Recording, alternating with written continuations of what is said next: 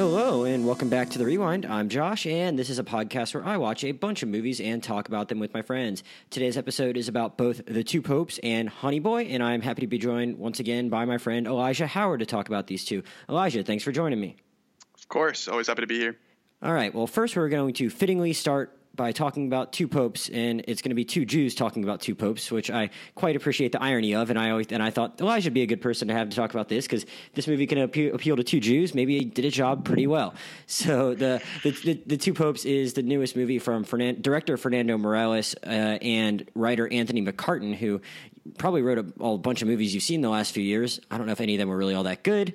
Uh, Bohemian Rhapsody, Darkest Hour, Theory of Everything. Uh, but he also does like a lot of plays and stuff like that. And it stars Jonathan Pryce as Cardinal Jorge Bergoglio, also known as Pope Francis, and Anthony Hopkins, also known as Pope Benedict XVI. Uh, the movie kind of follows uh, kind of picks up right along the time that Pope John Paul dies, and the cat, the church is looking for, or Pope John Paul II, that is, and the church is trying to decide who the new pope would be. There's a lot of hubbub about should it be the more progressive, forward-thinking Pope Francis, or I'm just going to call him Pope Francis. I don't want to keep saying Bergoglio. It's going to just like I'm just going to screw up over and over again. So even though for the most of this movie, uh, Pope Francis and the Pope, I'm going to call him Pope Francis, and the other one Pope Benedict. That work for you, Elijah?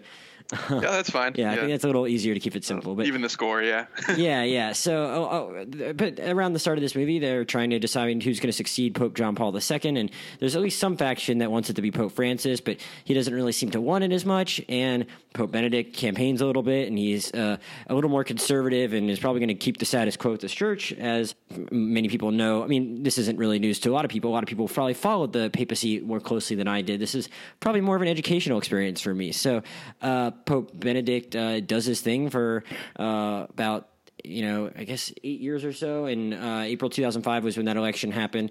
And then. Yeah, they're about to 13, 2013. So, yeah, about about eight years. Yeah, yeah and then the movie skips along quick, pretty quickly to 2013 when uh, Pope Francis is uh, a little uh, perturbed and not really happy with the progress the church has made. And he's an older guy in his own right and is maybe just ready to step down and be a little more, uh, just run a parish and live a simpler life than being a cardinal like he had to that point. And he had, but he has to go before Pope Benedict to uh, ask to, to, express his intentions to resign, get his permission, uh, run it by him, and all that stuff.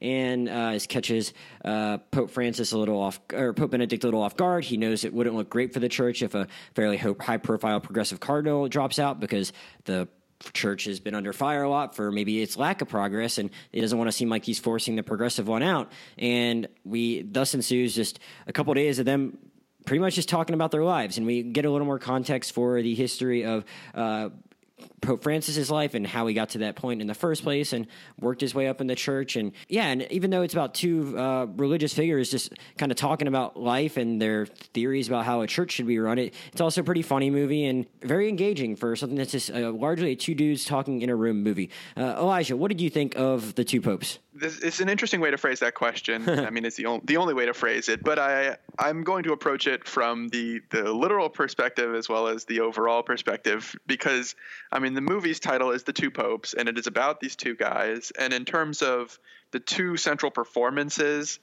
um, I thought it was excellent. I mean, I really thought that you know they they fall into those roles so well that Jonathan Pryce you know really captured that essence of uncertainty and um, and and you know searching and and uh, you know internal uh, internalism of uh, you know a Pope Francis, and then Anthony Hopkins kind of captured that uh, you know sharp kind of somewhat discomforting fork-tongued conservative, uh, you know, nature of of Pope Benedict, and um, that uh, you know this as a, as an interplay between those two guys, I thought the movie was pretty successful. Uh, overall, I, I did have some problems. I think with you know with the structure of the film as well as some choice decisions by Anthony McCarten for the screenplay. Um, you know, as far as a performance piece, it was it was quite good. Yeah, I, I guess I, I would first of all I would agree on the performances. I mean, you know, it was one of the there there aren't a ton of movies that, I haven't seen at this point as far as like the people what who people think are going to get nominated for best actor. Uh, I'll be seeing I'm very excited this week to see Uncut Gems, as I know you are. And yeah. aside from Adam Sandler's uh, performance, which a lot of people think is Oscar worthy, this performance by Jonathan Pryce was uh, one of the few I've seen this year, or haven't had not yet seen this year. So I was I was kind of skeptical. I'm like, is a guy just playing a pope really going to like be something that's you know that uh, that worthy of all that acclaim. We just saw Anthony McCarten just write a Oscar winning part for Rami Malek last year. That certainly, and the year before for Gary Oldman. I'm like, all right. I mean, we know what we're getting here. Are We're really going to get that great of a performance, and I really think we do. And that's all very engaging and all of that. And I think first and foremost, though, it was more of just like an educational experience for me. And I don't really know if you can really give Anthony McCarten that much credit for that. It's just, I mean, retelling basically how these things work. But I just found it like the process of choosing a pope and seeing how that was working, like super engaging. I don't follow the Catholic Church at all. Again, I'm a, a Reformed Jew, so I am, am not super religious and, and not super attuned to other religions. I, I basically going in, I knew that, you know, Pope Benedict was more conservative, and a lot of my more progressive Catholic friends really seemed to like Pope Francis and thought he was taking the church in a new direction. But that is all I knew about about these guys. And as far as I knew about the how the like the process of selecting a pope worked, I didn't really know that cardinals were that high profile in general. It's just something that I'm very ignorant of. So I didn't. I just kind of assumed like you know we choose a pope, the smoke comes out, that guy, a pope comes out on the balcony, and it's like, all right, what's this pope going to be like? And we're just going to find out how like what his what his dogma is or uh, what all of his philosophies are how he thinks a church should be run. I thought that would i, I kind of thought it was like a surprise to most people when francis started kind of uh, going about that job in the manner in which he did and making the statements that he did. I didn't realize that like that was all the talk of the entire selection process at the time. Like is the church ready to go in this direction? Will they specifically choose this guy to do it? Obviously, I knew that people have problems with the church not getting with the times, but I just didn't realize there was this whole political aspect to it. So I thought that part of the movie was very well done, and I was very intrigued by it. But at the same time, I agree that like those guys had really good chemistry too. When when when you say you might have had some issues with the structure of the movie, uh, what are you referring to? Or do you think it was it, it have anything to do with the flashbacks, or was it just uh, the balance of the this this the, the, the and the tenor of the discussions that these characters had? I would say it was the way that the flashbacks were used throughout the film. Um, earlier on, you know, the, we don't really get any flashbacks until a, a decent way through the film. Right. Was when the first time we really see a, a flashback, and I liked how unsurreptitiously the first flashback was kind of placed in there, where we see, you know, Pope Francis as a younger man, kind of dealing with a, the a scientist. yeah, working as a working as a chemist and kind of dealing with the the doubt uh, and his you know and his personal doubts and um, you know his connection with God. And I thought that that was probably one of the most impactful segments of the film. I really liked that. I really liked his interaction with uh, the the woman with, that he you know was possibly intending to marry, and then his confessional with the you know with the uh, with the priest um, the church, and uh, you know that, that, that was kind of an op- a very open and emotional moment, and I really liked that. Now, as the film went on, though, we started to get prompted flashbacks, and I didn't really like that, uh, especially the break with the Dirty War, um, because that was kind of long and excessive. It felt like, and, it felt like it was sort of just a necessary piece, and McCarten didn't really know how to fit it in, hmm. so he just sort of had Jonathan Pryce narrate. Uh, you know, 30 minutes of the movie, hmm. basically explaining this guy's, uh, you know, a younger apart um, in in this man's life as a younger man, and I can't help but feel like in the hands of a more uh, versatile or or confident writer that those scenes would have been better woven into the into the screenplay. And I, I, felt like that was one of the biggest weaknesses is that I was I was feeling all this build up and then the dirty war section was just kind of like a punch to the face. It just it was like it was like the whole film just sort of hit a brick wall. It just, just yeah. sort of stopped well, yeah. So, are you saying that you thought that like it was that maybe that have, showing that part of his life was necessary, but it could have gone about it in a different way, or do you just think the, it wasn't necessary at all for the movie to go there? Oh no, it was definitely necessary. I yeah. mean, that is a, certainly an important part of understanding his doubts and and his background. But the way that it was approached, I felt like was weak. I felt like it was just a, you know, they didn't really know where else to put it. Um, and because they had taken so long to get to the flashbacks in general, uh, you know, at that point, that was really the only place they could put it. Gotcha. Yeah, I mean, I, I mean, again, that, that was something again I knew nothing about, and I thought it was really interesting and provided a lot of context into just the way this guy approached his job. And I, I agree, and just that like. I, I, I, I can't specifically say what another way I would have done that was, but I appreciated that context to his life. At the same time, it was kind of odd placement in the movie because, like, all of a sudden it's just like the movie's over at that point, basically at at the end of that, and it's like, okay, well, I don't really have a lot of time to sit with that and actually discuss it, other than just having Benedict be like, oh yeah, it's okay, but it's like uh, Benedict telling him it's okay doesn't really mean a lot to me because I don't know if that's the guy that I really want. Like, I, I would not put a lot of stock into what that guy thinks of me. Well, and right, I mean, this it was. I think it's largely because the the screenplay did not want to insult anybody, but when your central conceit is this idea that these two men have to absolve each other mm-hmm. of their of their pasts so that they can both move on, uh, you know, they need these things lifted from their consciousness. Uh, or from their conscious rather not from their consciousness um, when they they need these things lifted from their conscious and we have so much emphasis placed on Pope Francis's background, and then I think there is one line in the entire movie, and it is from a, an actual taping of somebody on the street, an actual man on the street shot, where somebody mentions the fact that Pope Benedict was a Nazi, uh, hmm. and you know that's um, there's really no there's no emphasis given to him, and I feel like if you want to have that large portion talking about Pope Francis's background and his you know his internal struggles and then you kind of balance that with the scene of the two of them eating pizza and pope francis saying like you know i understand your problems. I you know absolve you of your you know he and it's a very beautiful scene but it feels so lopsided compared to how much emphasis we see on pope francis uh, and for a movie called The Two Popes, I would expect that there would be a little bit more balance. Yeah, and I guess that might be the the one thing holding this movie back, if there is anything that like it wants to be fun and lighthearted, and one that probably wanted to elicit the reaction that it seems like it did, and a lot of people that saw this movie early on, which made me excited to see it, where everyone's like, "Oh no, it's actually kind of fun." You know, you might you, you might just see the conceit, and you might think, "Oh wow, that's going to be a slog of a movie," and it's really not because there are a lot of lighthearted moments and fun moments in the movie, but at the same time, uh, when you sit down and think about it for a second, it's like, should I really be enjoying this that much when uh, there's a lot that they're really not delving that deep into about Benedict's time at the head of the church. It's it's kind of reduced to a couple of montages in that uh, here and there as they show the passage of time, and it's like, oh yeah, all this bad stuff happened with sexual abuse. Oh yeah, these people still aren't. Uh, they're still very behind the times as far as how we treat homosexuals, and and I think there might even be a, a quick discussion or two about climate change, if I remember correctly, or, or an aside or two about that maybe. I don't, but I, not, I don't. Not that there's like yeah. as much a pope is going to really be able to control with an issue like that. But like uh, they're trying to deal with issues like that, and uh, this guy really was obviously holding them back in a lot of ways, and it doesn't delve that far into it. And then it doesn't i mean i don't know if it necessarily sticks the landing as far as like making it clear why he finally thinks it's a good idea to actually like endorse francis going forward. Uh, and I, I, say that acknowledging that like I, did enjoy a lot of this movie but that was my one big thing. It's like do you need to tell a little bit more of benedict's story here? And at the same time given all that we do know about him even outside the confines of this movie it doesn't make sense that all of a sudden overnight just because his aide got caught doing some sketchy stuff he's gonna like turn everything over to francis.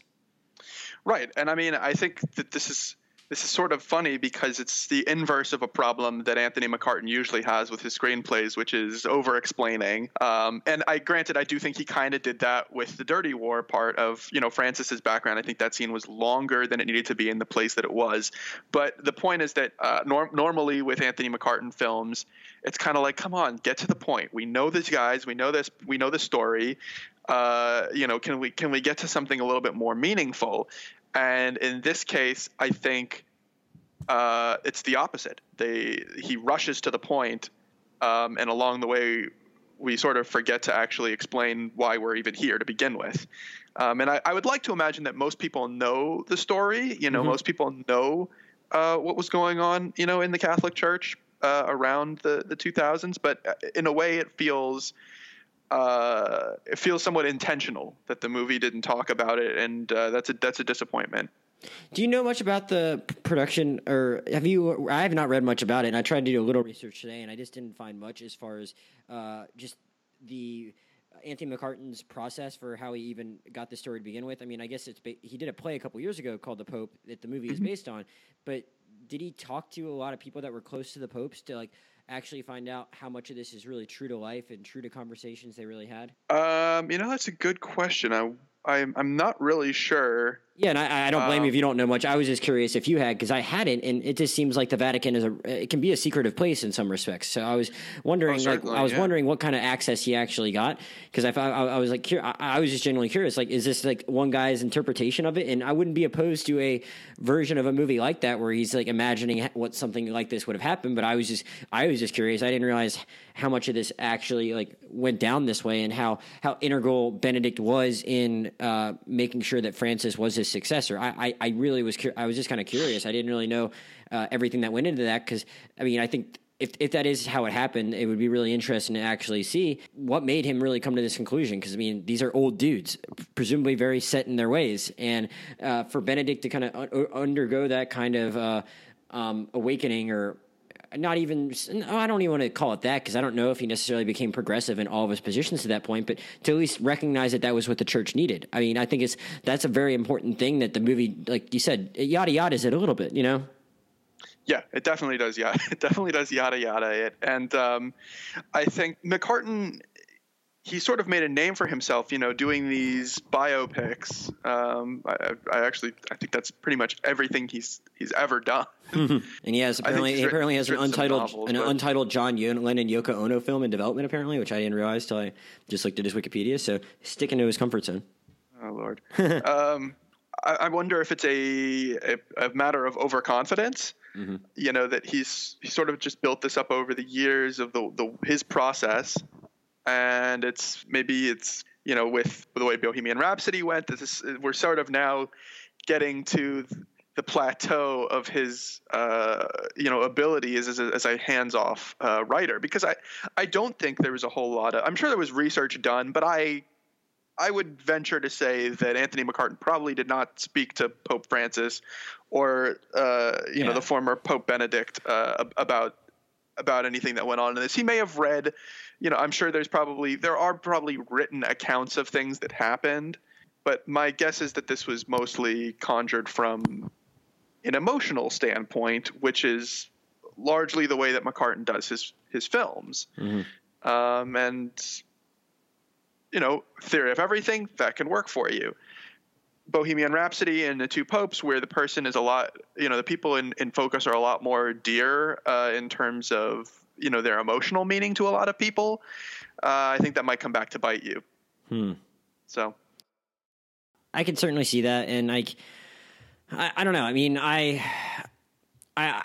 I did really enjoy some. I, I I feel like I'm being pretty hard on it. Like I, I really enjoyed some of the some of these scenes, and just I mean, I, I did get a kick out of some of this stuff. I mean, like I guess I mean, did you did you watch the Young Pope also? I did.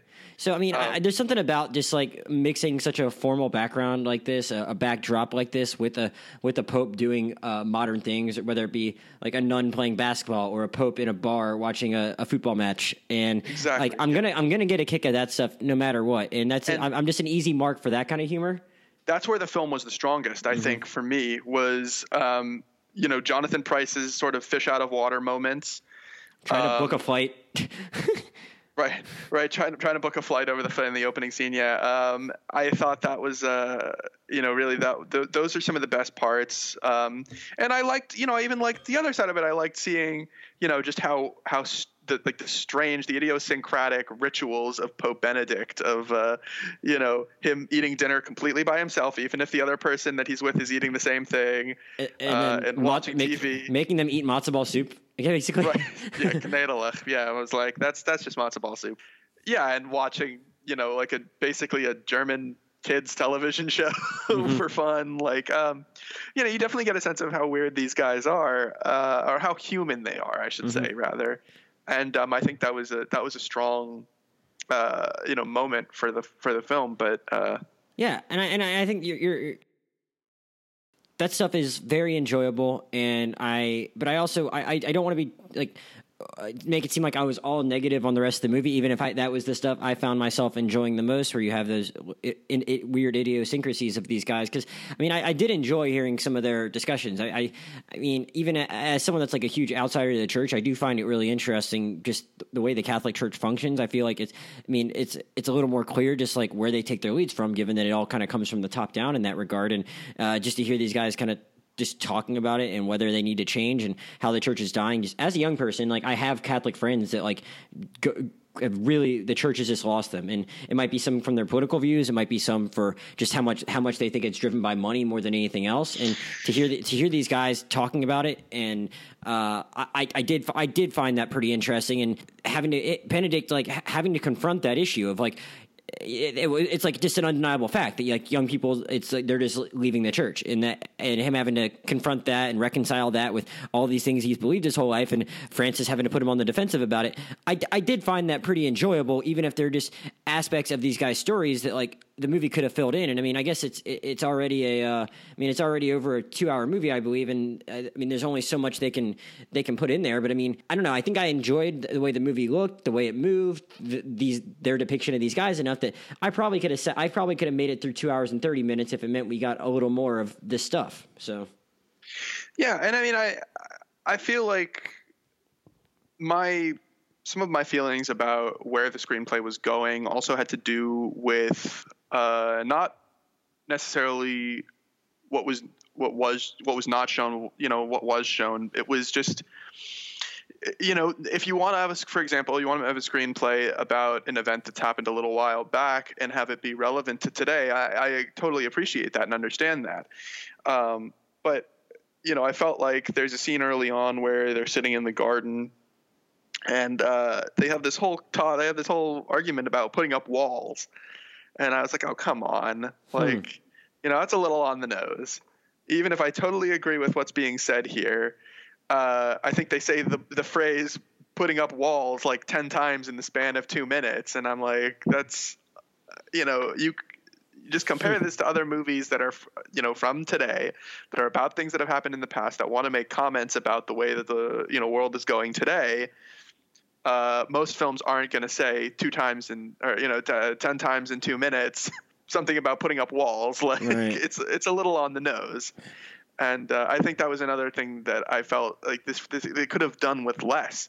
Even though I'm saying you know there was stuff that was missing, I feel like in terms of what was there and the emotional content that was there, I feel like this was a little bit maximalist. It was a little bit extra, hmm. and I didn't I didn't really feel that it, it needed to be that way. And may you know and look maybe uh, you know I don't I don't suppose that I I don't know I don't I don't you know claim that I can you know speak for Catholics whatsoever. But why why why, why, why not? I, am not qualified, but I will say that something that I appreciate about Catholicism is the is the showmanship. I do think Catholicism is the most uh, is well it's the most flamboyant and theatrical of of the wide uh, Western religions.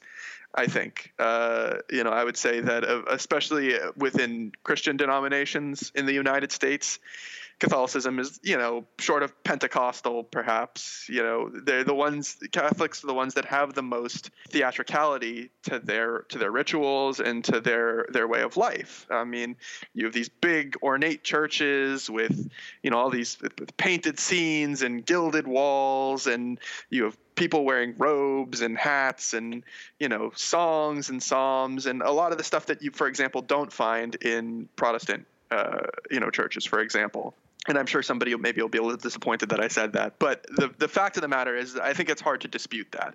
I think that you know, Catholicism has a showmanship to it that not a lot of other Christian denominations or or Western religious groups in general have. And um, I think maybe if that's the interpretation that you want to go with for this movie, why this movie was the way it was, it had almost a, a a Catholic theatricality to it. It was almost like watching a Catholic play or something. And if that was the point, then then I get it, and I don't want to tell you know a Catholic audience, well, you're wrong for disliking this, hmm. or for or for liking it rather. Yeah, I mean the, the movie's pretty aware of the uh, of what you were just saying. I'd say about just the the ostentatiousness of the church in those regards because it, it makes it makes a point of showing how aware Francis is of that too, and how little he cares for it and so I. I, I, just enjoy seeing that in quieter moments. Him just like shrugging a lot of that off and just being like, yeah, yeah, I, I don't, I don't need that, or I don't need to wear any of this stuff when I come out for the first time. I, I, I don't know. I, I, I certainly thought that like it at least kind of used that stuff in a way to inform that character, inform us about that character a little more, which, uh, which, which I appreciated. Of course, yeah, I, I get that. Um, and it's just it's hard to balance that with, you know, I think Fernando Meirelles is a great director, but I think he also has showy uh, tendencies sometimes. You know, City of God was a very um, uh, spastic movie. I like City of God quite a bit, but it is definitely a hyper stylized movie. You know, and I think this movie, you know, it's it's very it's very pared down compared to that, but it's you know, it's still you get some of Fernando Meirelles's, you know, some of his stylistic choices, and sometimes they work really well. I think the dancing at the end, I think you know, uh, you know that little dance scene was really uh, was really heartwarming. I think uh, playing Dancing Queen while the uh, papal elections are occurring, that's just a weird choice, and uh, I don't know I, if I agree with it. You know, I, I I enjoyed that stuff. Again, that's just, that that's just me, and putting putting stuff like that right next to something as formal as a papal election, like that that's going to get me every time. But I mean, I, I, I can see how that might be tonally off-putting for people at the same time. I can't I can't disagree with anyone that has that same criticism as much as I get a kick out of it. of course, yeah. I just think you know it, it, it's very hard to, for me to break immersion. But when a film has been very serious in the first few minutes, and then all of a sudden it's not serious, I don't. You know, it's tough. But it's a, it's the high wire act that any film is. You know, it's tone is the hardest thing to nail, and I think uh, you know I, I generally think the movie gets it right. I think it's funny when it should be funny, and it's not funny when it shouldn't be, you know, funny. Yeah, so. yeah. It, it, there probably just should have been more of the not funny stuff. I think would be uh, my re- very reductive way of putting it. Just to like, I still think I would have gotten a kick out of the funny stuff. Also, though, if they even if they had gone deeper on some of those other things we discussed, you know. Of course, so that's that should be the title of our podcast for this week. More of the not funny stuff. yeah, because uh, we're, we're going to talk about Honey Boy soon, and uh, that's I'd say that's more not funny stuff than funny stuff. Definitely not funny stuff, but um, I think it's a um, fitting film to pair with this one. And I guess we'll talk about it when we talk about Honey Boy. Is I mean, these are they're two biopics about two people who are you know two big personalities that are kind of we see different time periods in these people's lives. Um, I just you know th- so I definitely think there's a compare. There's something sort of spiritual and religious about both of them. Uh, sure. Sure. Yeah, I think it makes a good double feature. Uh, are you? Do you have anything else you want to say about uh, just these performances in general? Um, I think it's it's pretty cool that like an actor like Jonathan Pryce that has been around for a while, and I don't know if he's ever had an Oscar nomination, like got a meaty part like this, and it seems like he's probably going to get nominated for an Oscar, but it's just such a loaded category this year. Uh, did you have any other feelings on him or Anthony Hopkins before we uh, moved on?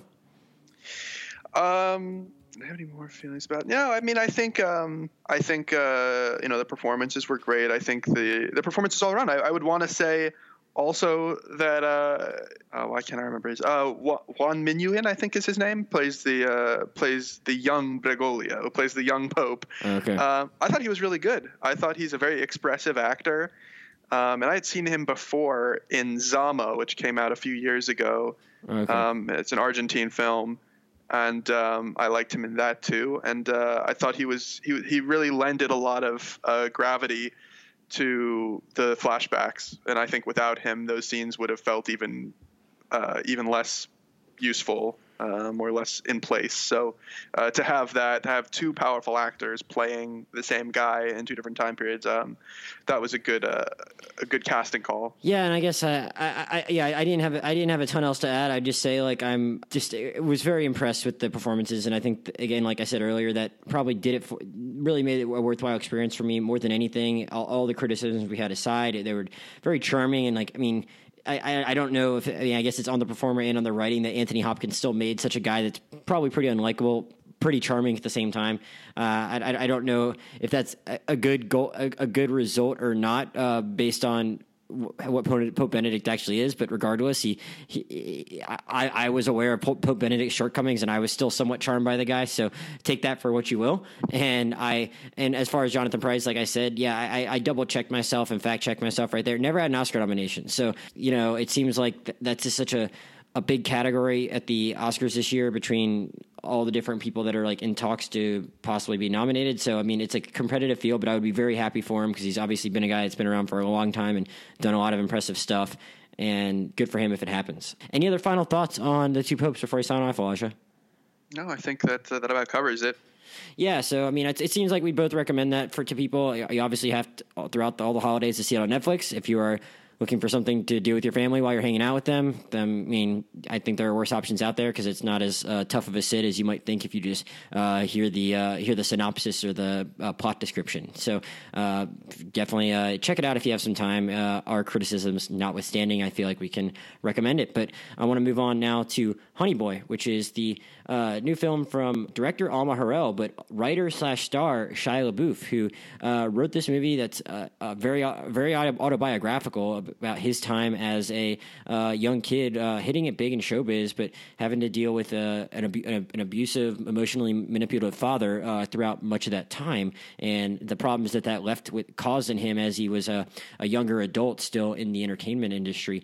And it stars uh, Noah Jupe as the younger version of him. He's not. It's not autobiographical in that he's actually calling him by name, but it's everyone acknowledges that it is an autobiographical movie. Uh, Noah Jupe plays the younger version of Otis, who Otis Lort is the character's name, and uh, Shia LaBeouf uh, plays his father, James Lort, and Lucas Hedges plays the older version of Otis. But we most of the time we spend with him is um, in rehab, basically, and we we we see uh, him kind of on the sets of movies as a young child and also as a young adult, but then having to go back and uh, live with his father at a basically at an extended stay motel, and that's just the way he's going about it because his his mom is out of the picture somewhat for uh, reasons that are somewhat unclear at the same time.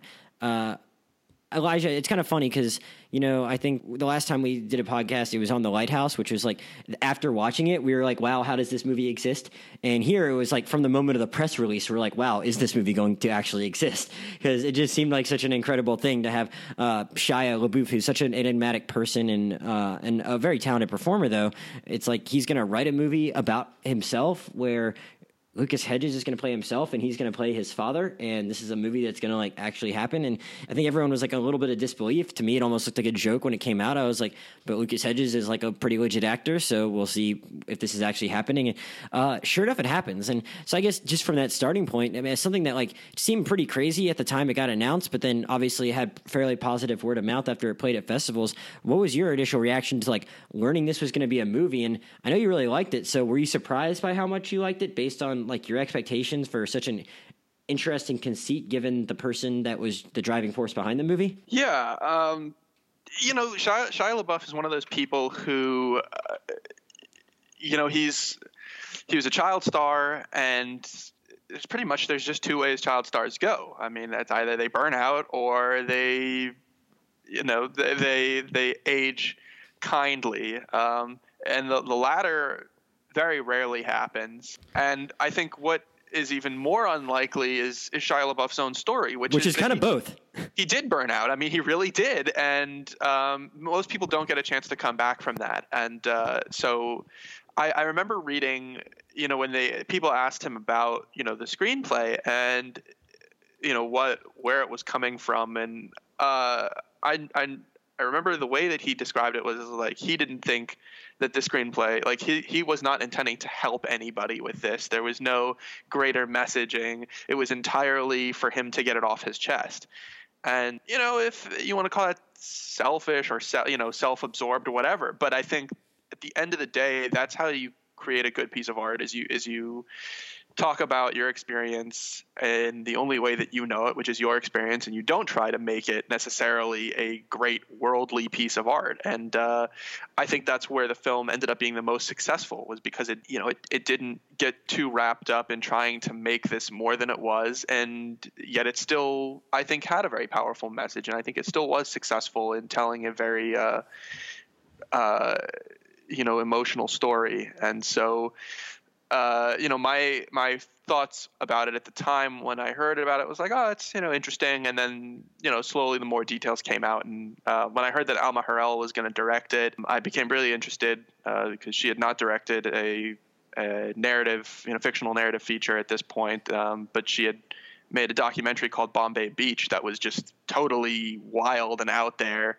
and um, you know, it made sense given what we already know about Shia LaBeouf is like he's kind of a weird dude, so it would make sense that he hires a weird director who makes weird movies. Um, but I didn't think that they would necessarily go all the way in making the movie as sort of surreal and as strange as it was. So to uh, to actually sit in the theater and watch it and see that it's like nope, they did it. They made a weird movie, a weird autobi- a weird biography, uh, you know, a very atypical biography. I was very happy to see that. Yeah, and I guess I, I really liked the movie too, though I think I, I might have just been caught off guard. I should have known that someone as weird as Shia would have pr- not produced something straightforward. But I guess I, as someone who's like very interested in entertainment that is about the entertainment industry, I thought, well, huh, we haven't had like a lot of stuff lately about like child actors and how that process goes. And I think I mean I, I was pretty familiar with his story because of that infamous Vanity Fair cover with Shia about 10, 12 years ago, the next Tom Hanks cover story. Uh, and so I, that where he went really in depth about his dad and his history and being dragged to Dodgers games while his dad just like worked as a clown basically and, and stuff like that. And I was like, I, I, always remember that story, and I was like, "Huh, that's really interesting," and I'm curious to find out more about it. So I thought this movie was going to be more of actually like taking place on movie sets than it actually was, especially how it kind of opened up. So I guess I was almost like caught off guard, and I was like, I wasn't expecting something as like trippy and weird and as we got. And so maybe that wasn't exactly what I was hoping for when I went in, but at the same time, I was like really appreciative and felt very fortunate to be watching a story like this because it just I, it, the first the first word that came to my head when I left the theater trying to think of how I would describe it was like it was just very raw. And it felt like it like all sp- it, it, felt like it all spilled out of his head. And I, w- I haven't w- re- really watched any interviews where he's talked about the process of writing the script but it felt like the kind of thing where it, to me it wouldn't surprise me if he wrote it in like three days or something like that you know? And it just seemed like it, it was like pouring out of him. And I'm like all right like this might not have been what I was hoping for when I went into the theater but like I feel like I'm really seeing inside this guy's head and I really appreciate that you know yeah, absolutely. Um, I thought that was that's. I mean, the raw is the best way to describe it. I think, uh, you know, there's it's there's no frills. There's no uh, there's no extra extra set dressing. I mean, it is very. Uh, it's a very it's it's uncomfortable. I mean, there's a lot of scenes in the movie that are just really not fun to watch. No. Um, I think. But, I mean, I think a lot of credit that goes to Shia. Like, I mean, that could have almost been like a. That I mean, it, it's one thing to write a movie about this, but then like play your dad. Eh, I mean, that, that's like it's kind of wild, and I, I mean, I think he pulls it off in in a way that makes it all uncomfortable in like a way that it's meant to be. Yeah, oh, I mean, it's. I think it's. It's um it, uh, to me, I I thought that you know, obviously the biggest success of this film was the acting jobs, was the uh, you know was all all three of the lead actors, and um, the way that they blend into the roles. I know deep down that I'm watching a movie about Shia LaBeouf, even if he's not, uh, you know, in there by name, but he is playing a character, and at the same time. I don't feel like when I'm watching Shia LaBeouf's character that I'm watching Shia LaBeouf. I feel like I'm watching his dad uh, and I don't know his dad. I don't know his dad at all. But it's such a different and uh, you know it's such a it's such a strange role for him, and he he falls so perfectly into it.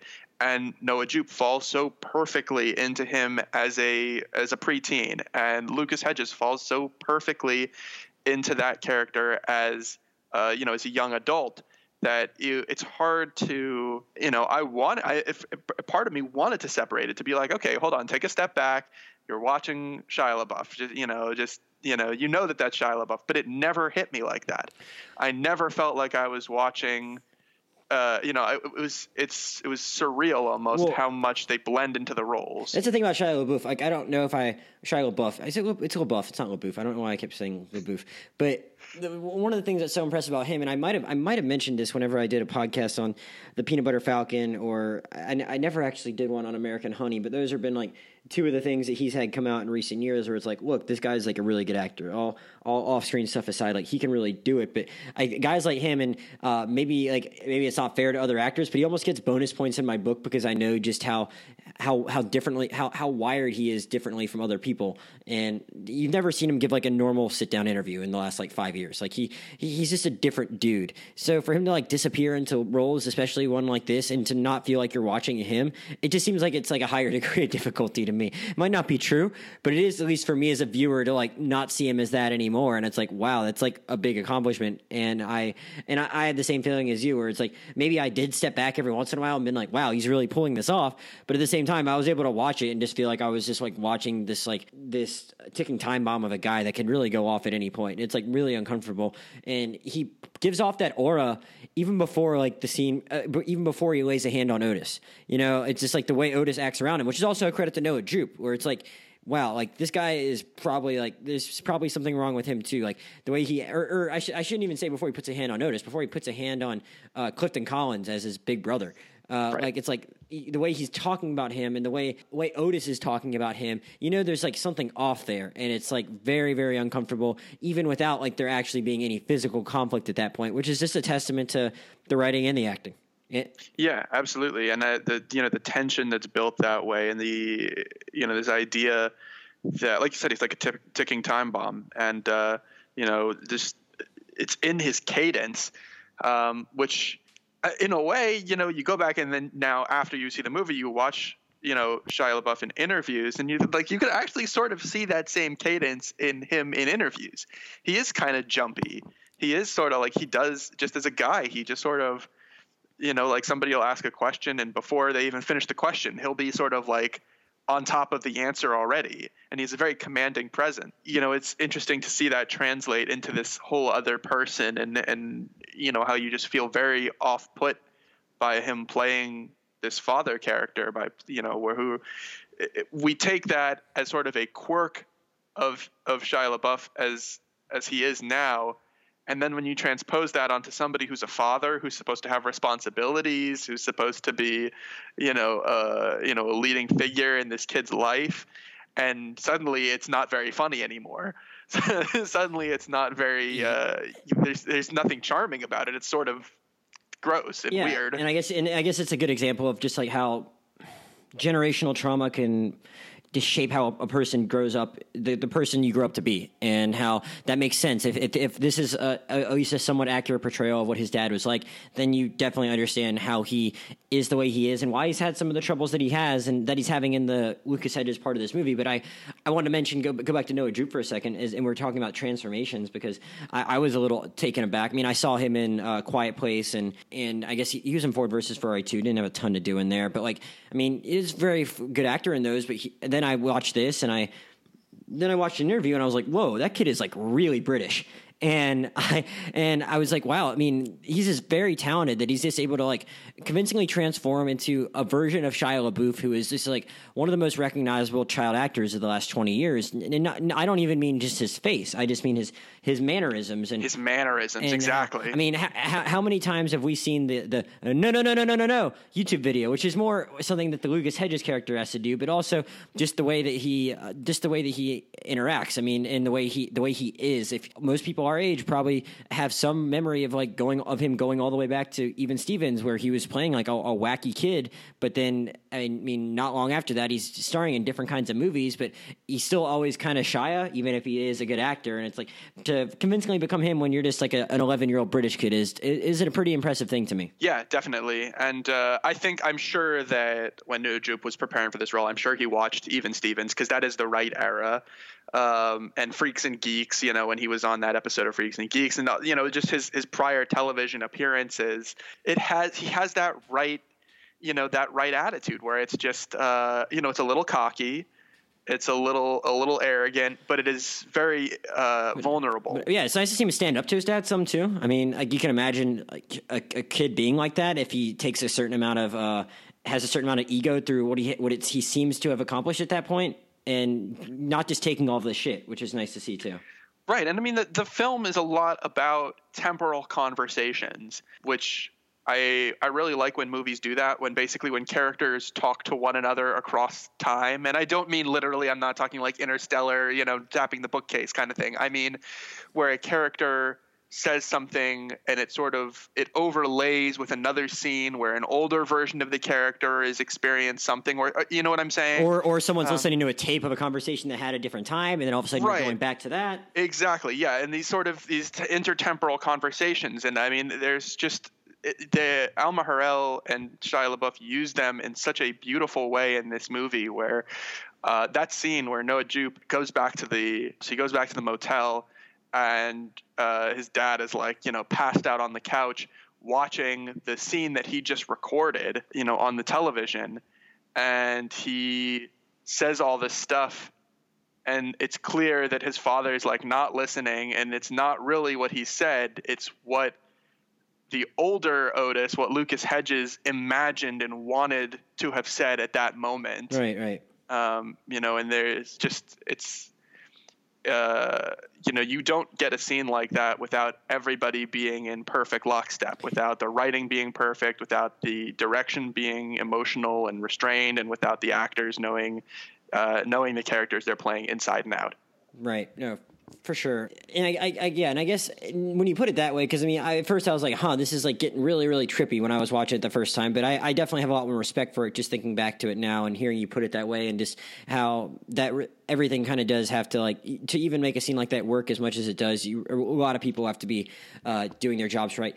Uh, what did you think about the the Lucas Hedges side of this film though? And because that's like, I mean, obviously it's like very intense and it's uh, pretty vivid to see him uh, on the movie set in the first place. Because like, I mean, I think of even Steven Shia LaBeouf. I also think of like Transformers era. No, no, no, no, no, Shia LaBeouf. And I think of like uh, the current indie film guy we've got in the last few years, Shia LaBeouf and LaBeouf. Gosh, I can't I can't be consistent.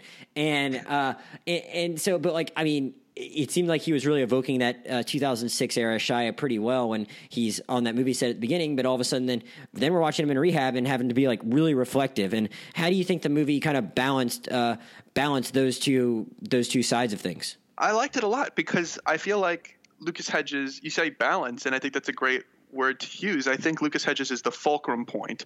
He is the middle of that balance. You've got, uh, you know, Otis as a child, uh, or Shia as a child, if you will. And I think on the other end, you have there's a reason that Shia LaBeouf chose to play his own father in this movie, and I think it's because there is an internal panic uh, and an internal fear that he is going to be like his father, and that is in a way, you know, that's the that's that's the conflict of the film is we just don't know how this kid's going to turn out. And so Lucas Hedges balances that perfectly. He balances the reflectiveness of you know his childhood and looking back and realizing there was trauma with his fear that he is going to be that same man when he grows up. Yeah, and like I don't think it, with with a, with a role that specific, like I almost get why he would play him. Like, how can he even like how how could he convey to anyone else what what that guy was like. You know what I mean? Like to to really to really get it right. Like I don't I, I don't even know how he. Could, I mean, I, I, I take that back. I mean, I'm sure maybe other actors could pull it off, but like it's got to seem like so hard for him to be like, how can I actually like when when I so vividly went through all of this in my life, how can I really actually uh, expect anyone else to like totally pull this off in this way? And I guess it's a very I don't know. It's just a very big flex to take it upon himself. And I thought he, uh, I I definitely thought he pulled it off. But also, I mean, I, I guess it was it was interesting to like see the it was interesting to see Lucas Hedges like also like actually be confronted with all that stuff because I mean I don't know it it, it, it, it, was almost like he was in rehab for anger management as much as he was for uh, alcoholism, which is what he went to rehab for in real life. Uh, but like I mean to see him like how he would react how he would be put on the spot with those kind of things and is forced to be confronted with all these issues that he probably really never took the time to really deal with because he didn't have one, he didn't have the support system there because he's just with his dad. And I don't really know his story and why he wasn't with his mom growing up, but he, he clearly wasn't all that much. And he's just like having to like be a working guy, like and working and then dealing with a dad at home. He probably never really had the the reason to or the time to or the people around him to fully process like anything he went through. And I thought Lucas Hedges like bore the weight of what that must have been like very well well. Of course, yeah. And I mean, I think because th- there's kind of an adage with with rehab where it's like you're not in rehab because you're an alcoholic. You're in re- you're in rehab because you have PTSD or something else. And I think the film got to the heart of that really perfectly. Um, that he's in rehab because that's what the court told him he needed to be because of his alcoholism. But at the end of the day, uh, his doctors, uh, Laura San Giacomo, and you know Martin Starr, was really happy to see Martin Starr just pop up out of nowhere. Mm-hmm. Yeah. um, but you know that they understand why he's there. They get it, even if he doesn't necessarily get it at first. Um, and the film is him understanding why he's there. It's him coming to terms with why he does what he does and why he is the way that he is. And uh, you know, so that to me, Lucas Hedges not only bore the weight of that and being able to you know externalize that realization but that is the narrative arc of the film mm-hmm. nothing really happens with otis and his father as a kid it's just sort of these little episodes in the course of a couple of you know months or weeks of his life. Yeah, Um, the thing about them like going to smoke marijuana when he's like growing pot off the side of the highway or whatever, I actually think that there might there might have been like a shred of truth to that. If I remember giving Shia giving interviews where he's like, "Yeah, I smoked since I was 12.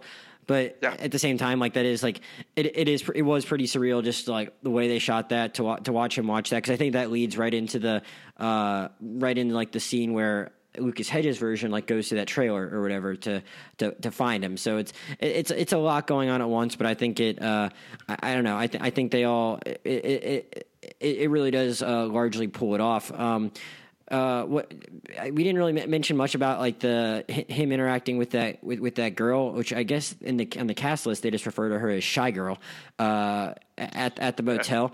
Um, I mean, what what did you make of that? It was it was almost uncomfortable for a minute the way it looked like they were going to take it because she was like a lot older than him, but then it it doesn't go where you think it might be going, and it's like. I think it just really shows how important it was for him just to have another per- normal person in his life. Yeah, I mean, first of all, FKA Twigs, she's you know Twigs is she's great. Um, What, what is she? I'm- What is she mostly known for? Is she like a rapper or a singer?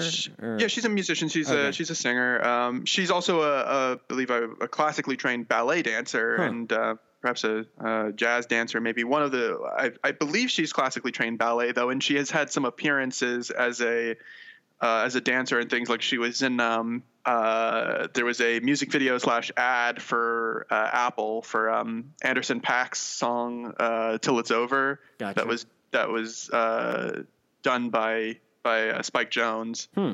and uh, she does a you know kind of avant-garde dance in that and was really you know great and expressive. But um, it was cool to see her you know in another acting role which very much obviously required her to be more expressive necessarily than an actress per se. She doesn't have a lot of you know spoken lines. But um, i liked that a lot. I liked that there was sort of this like you said there was this uh, almost uncomfortable misunderstanding about what was going on there. Um, we don't really know what her motivations were uh, you know, they both just want some normalcy at the end of the day in their lives, and that was the way that they found it. Was not necessarily in, you know, a very uh, awkward, perhaps illegal, you know, relationship, but more in just they just wanted to be, you know, to have a have a sense of of closeness and interpersonal interaction. And I, I really loved, you know, uh, when she's leaving and. Or I don't. Maybe she's not leaving yet, but uh, Noah Jupe gives her money, Hmm. um, and it's a really it's sad and uh, you know it's kind of it's really sad and um, you know it's he doesn't understand what that looks like to her Oh to yeah. him he's paying her because she was you know that's the only way that he knows how to show how to show Gratitude. gratitude Yeah. and he didn't want her you know he, he wasn't thinking about it from that pers- from the perspective of him like paying for a prostitute. He was thinking about it of she was like a mother to me even if just for a few hours. She just you know gave me a hug and and we sat together and it felt like you know having a person who actually cared. Mm-hmm. um, and that's the only way that he knows how to show gratitude for that. And i thought that was it was you know really uh, you know rend- rending. It was very uh, you know heartrending. I agree. I thought um, that stuff was was pretty well done, and I it was um, very touching, and I just think it spoke to like how much it might important it might be for someone like that, like a child star like that, to like actually yeah have have normal presence in their lives if they're surrounded by like screwed up stage parents. I I, we, I briefly brushed over that scene with um uh. Clifton Collins and uh, where he they have the fight out by the pool, and I just I, I, I just wanted to shout out to him for a second, and also to that scene in general. Like it, that was like incredibly tense and well acted, and uh, and I mean as I mentioned, like you're, you're kind of aware that this guy's like a bit of a loose cannon, and I, I just thought that it, it that really it really built up to that scene uh, very well, and I I, I, I just I, I just appreciated it, and that was one of my favorite scenes in the movie. Just to like kind of were just really told you a lot about uh, what what Otis's dad was actually like, and how he just really had to live in fear of like connecting with the wrong people, and I thought it was just a very it was a very informative scene. Uh, were there any other parts of this movie that I didn't touch on that uh, you wanted to delve into? No, and I will say I really I did like that scene as well. I, I felt that you know for me I don't think that the father, the James Lort, the Shia LaBeouf's character is is a good guy, but it's sort of like he doesn't know how, you know, how to be a good guy Because he genuinely thinks he's doing. He genuinely seems to think he's doing everything right. He right he does. And you know and that in and of itself is, is certainly a problem. But i i thought that that scene with clifton collins was really um, it's it's touching and frightening because yeah he is a loose cannon. You have no idea what he's going to do. But he's you have to understand that from his perspective he feels like he's being supplanted as a father. Mm-hmm. he doesn't understand why his son needs guidance like that why his son needs somebody to you know to watch out for him and to help him. Um, all that he views that as is somebody trying to do his job for him. And when you look at it from this perspective, that he feels like he's failed at all of his jobs in his life, and this is the only job he has an, an opportunity to succeed at, it's really tragic. Mm-hmm. Um, and I think that ending, you know, uh, uh we haven't really done spoiler alerts for anything here, but I guess you kind of have to you know, just assume. yeah, um, if you don't want to hear someone talk about the final scene, I guess go away now. Though it's largely an autobiographical story, so I don't think there's a ton to spoil. But you can talk about whatever you want to talk about with the ending. Yeah, I mean, I felt like the ending was a really ephemeral and beautiful thing, where you know James, the father, Shia LaBeouf's father, he he was he was self-absorbed and he made things hard for his son and at the end of the day what he really cares about is he just wants people to like him. He wants he wants people to view him positively. And you know this is a guy who screwed up so much uh, and he's not really sure how to get back to that square one. And um, i liked that even though the movie even though i think he is kind of obviously the energetic center of the film mm-hmm. shia labeouf the father uh, the movie is really about shia labeouf lucas hedges uh, learning to forgive his father for what he did, even if his father never asked for forgiveness. You know, right? You just sort of have to, you know, and that's why I made the comparison to to popes earlier. It is very oh, much a, yeah. film, a film about absolution and about about forgiveness uh, for sins imagined or real. And mm-hmm. I think um, you know that this movie had a really beautiful ending in that regard, where uh, you know Lucas Hedges doesn't doesn't erase him from his life, he learns how to carry him on his back. He learns how to carry that burden without it being a, uh, you know, something that that's going to destroy him. Right. Um, and I felt that the symbolism of that, of them riding together on the motorcycle with the roles reversed, because we see them riding on the mm-hmm. motorcycle before, but it is, uh, you know, him as a child, Noah Jupe, riding with his father, um, you know, and him holding onto his father's back um, and this notion that he feels like maybe he's a burden to his father. And at the end, we finally get this reversal where it's, you know, he is he is learning to carry his father, you know, in, in that in that regard. So yeah, it's very very uh, certainly very fitting and very touching and a really cool image and uh, just shout out to Alma Har'el again because this movie like looks really great and I, I, I really wasn't as familiar with her work even as as you were before this and I'm certainly excited to see her hopefully get to do some more cool stuff soon.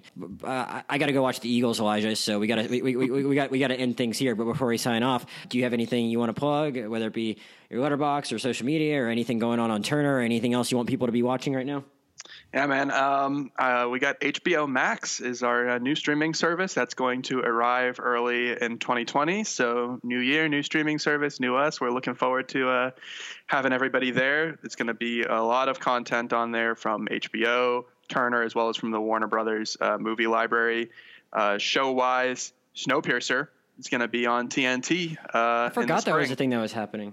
Interesting. Yeah. yeah. So uh, that's going to be with Daveed Diggs and Jennifer Connelly, and uh, it's going to be a thrilling new uh, new uh, adventure in the uh, the world created by uh, the comic book writers and by Bong Joon Ho from the 2013 movie. So Awesome. Well, I'm looking forward to that because I I, for, I, knew that was a thing that was happening, but I didn't realize it was coming anytime soon, and uh, I'm looking forward to that as well. Uh, as usual, you can uh, catch me on Twitter at Josh Jurnovoy, J O S H J U R N O V O Y. Same name on Letterboxd, and podcast Twitter is Rewind Movie Pod. Podcast Gmail is rewindmoviepod at gmail.com. And I forgot to say at the beginning, Elijah, but assuming I put this up in the order, I have a couple other things I've recorded at this point. Assuming I put this up after both of those, this is our hundredth episode. So uh, uh, thanks to everyone that's listened to this point, and I appreciate everyone that has uh, that ever uh, reaches out to me and gives me thoughts on the podcast and uh, gives me ideas and shares what their thoughts are on movies because that's what this is all about. So thanks to everyone for listening for the last year and a half.